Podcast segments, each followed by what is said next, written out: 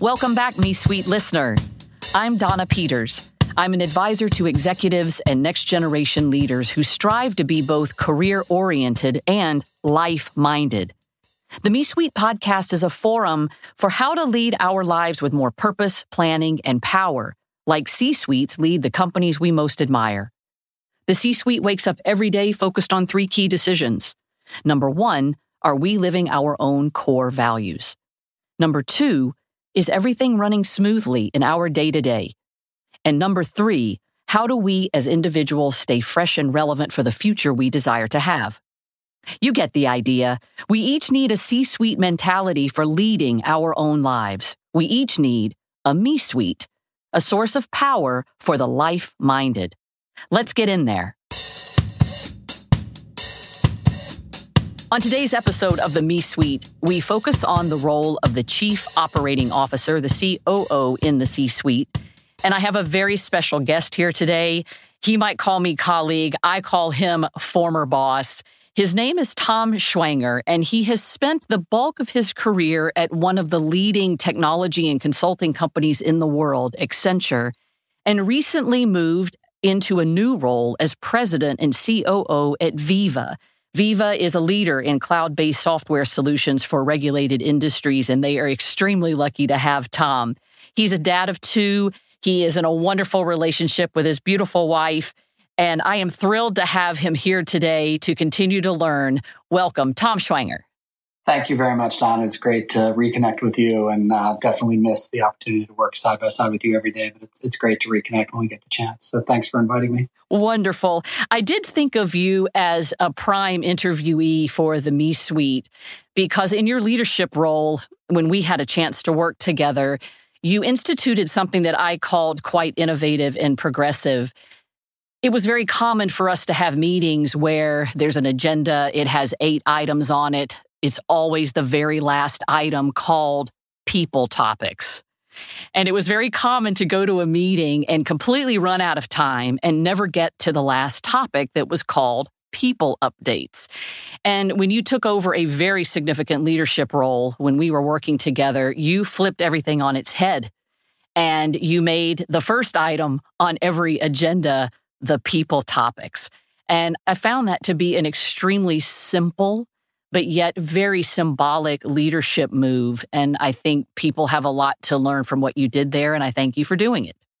Well, thanks for pointing that out. Yeah, I do think a lot of times it's the little things that people really do notice. And I'm sure we'll talk about that a little bit in our discussion here today.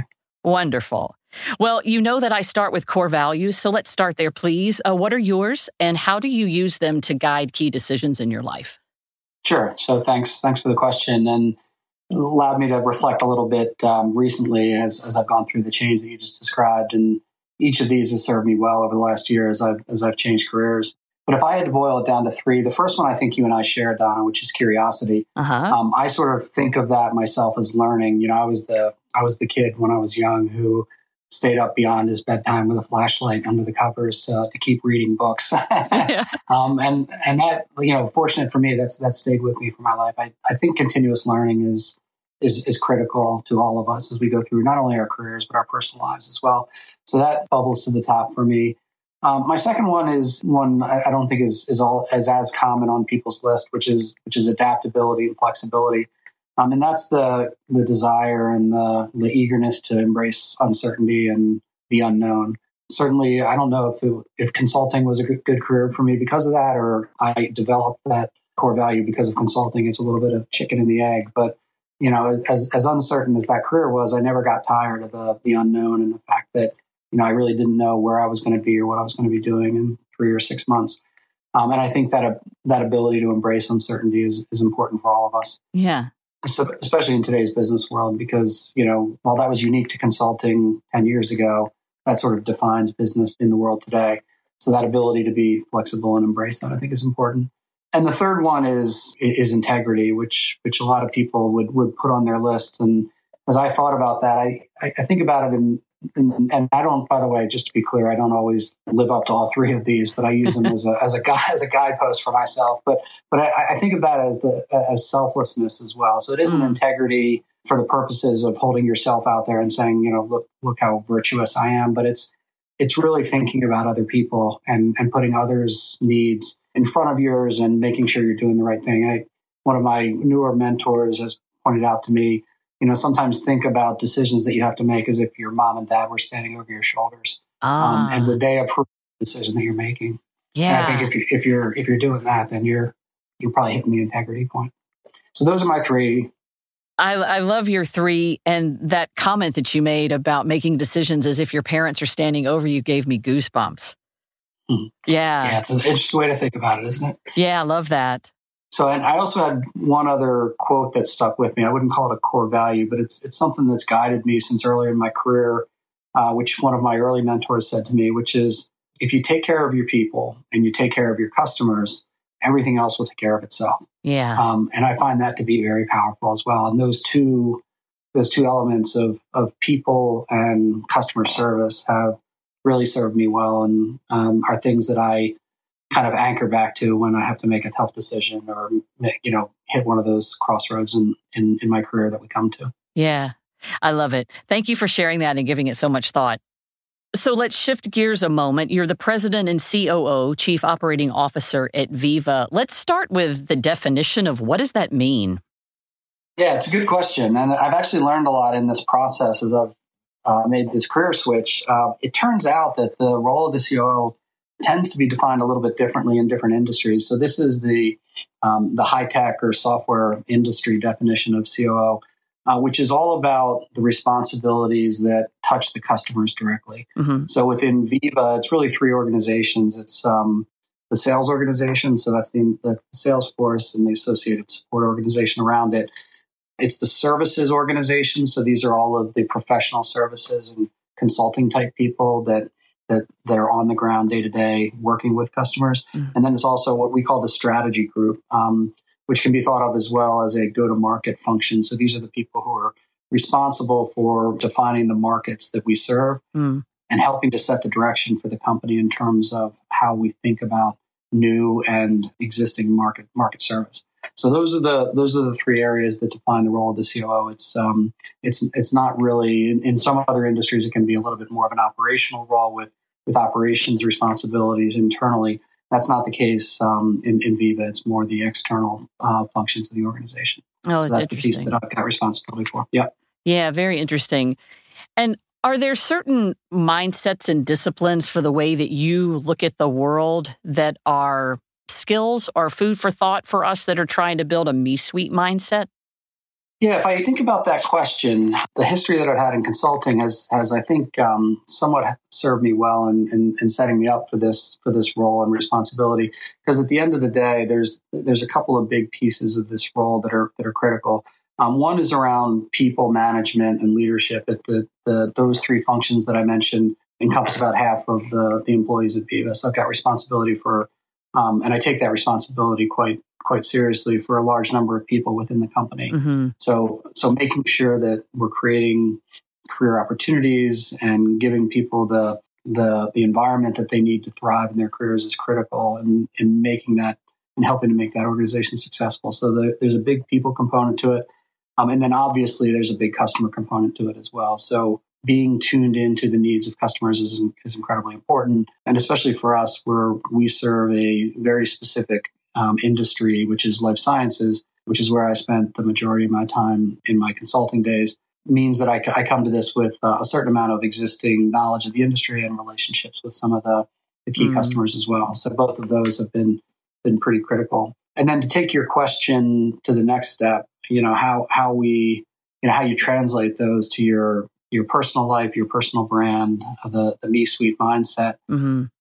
When I think about you know that that quote before of taking care of your people taking care of your customers. Some of the ways that I've done that, I think, are, you know, may have some applicability across both work and personal lives. Um, on the people front, you know, you mentioned just flipping the order of people topics. That that is a common one where where people topics often get you know abbreviated or cut off at the end of meetings. So starting everything with the with the people topic is one is one strategy. Um, another that I tried to, um, and I, again, I didn't always wasn't always able to uh, to live up to this, but I tried to make a practice is whenever I was meeting with people that worked with or for me, um, especially for things like reviews and that sort of thing, which are always very important to people and critical parts of their personal development.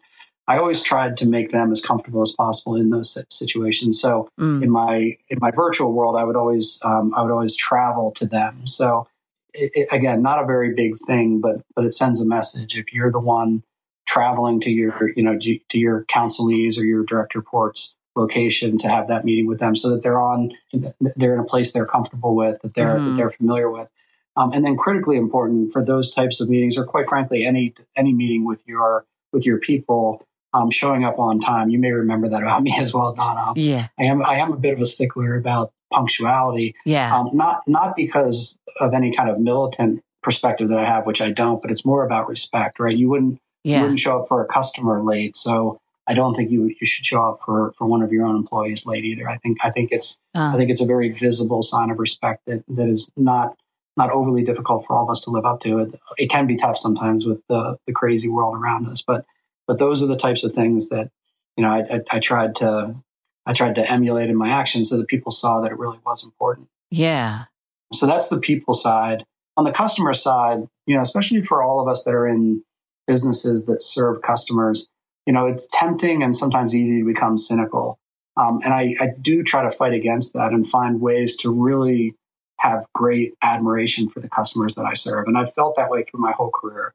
Um, and I always thought that, especially working in life sciences, that's that's maybe a little bit easier to do, given that a lot of the work that they're doing is very life saving. But even as I expanded into some other industries um, in my Accenture career, you know, I was able to find that reason to admire the customers that I, and the clients that I worked with, both mm-hmm. as individuals and as companies. You know, so I had a chance to work with some great companies in consumer goods and retail. And it really, if you if you look, uh, it doesn't take uh, it doesn't take a lot of effort, but if you make the effort to look, um, both at the individual and the company level, you can find some real aspects to admire. And, and I, I, I always think that, especially if you're in a customer service business, finding that genuine admiration for your customers is, it gives you a lot of energy and to do what you do. And I think both those concepts, the respect for people and the admiration for customers, if you mm. if you search for those in your personal life or in your personal brand as well, I think there's some real opportunity and ways that that can translate over to the personal side as well. Yeah, I love this. And I want to talk about a few things. The one about the respect, when you mentioned be on time, it's just respectful. I have to come clean here on the uh, on the on the Me Suite uh, podcast. I had sent you a preparation email and I was rereading it as we were getting ready for today's episode, and I recognized I had three typos in my email. and and I and I remember if I were if I was practicing my own what's the expression taking my own medicine mm-hmm. if if I was taking my own medicine that was unacceptable because I would mm-hmm. never do that to a customer and and out of respect for other people if you're if you send something in it's littered with typos it looks like you didn't care enough so I was horrified when I saw that I had done that it's almost an equivalent of showing up late to in my mind um, the good news is, while I usually notice that kind of stuff, I didn't in this case. So, all right. So I get a little uh, me suite get out of jail free card. there you go. so that's great. Okay. Well, I'm, yeah. I'm, sorry I brought it up. Um, and, and then the that's other integrity there. That's all that is. oh, there we go. That's integrity. Uh, but I did have this little pain in my stomach. Oh crap! It's Tom. I had typos. so Tom, I always like to ask our guests if they have a sweetener I, I think if I if I reflect on some of the other things we've talked about in this discussion, Donna, one of the things that's kind of resonated for me over time, um, and it's kind of a two part piece of advice. And it's on the one hand, it's don't oversteer too much your career. Mm. And I'll explain what that means in a second. And then the other one is don't let others define your path for you. And I think they're very related. And what, what I mean by both of them is, you know, make sure you're grounded in your core values, make sure you know what's important for you, but beyond that, you know, I definitely think there's something to letting your work life sort of evolve as it's going to evolve. And um, maybe that's unique to the experiences that I've had. But I've certainly seen a lot of people that get very focused on certain, what I would call sometimes sort of artificial goals that they're looking to achieve. Not artificial goals, but maybe arbitrary is a better word. Mm-hmm. So I want to work in this specific space only, and, and I'm going to I'm going to push back against anything, even if it's interesting, that isn't in that space. or you know on the personal side by the time i'm x years old i want to have done you know one two and three things and and often those things i think get defined by other people which i think is sometimes misleading for us and often also they they limit you from taking advantage of opportunities and it gets to that flexibility in the unknown that we talked about before which mm-hmm. is if you're gonna you know if you're staying true to your core values if you're staying you know true to the things that you think are important to you. You know take a chance do things that maybe you didn't think you were cut out for or weren't weren't weren't exactly the right things for you. If they you know if they look like they're either interesting or they provide you the opportunity to add value in a different way.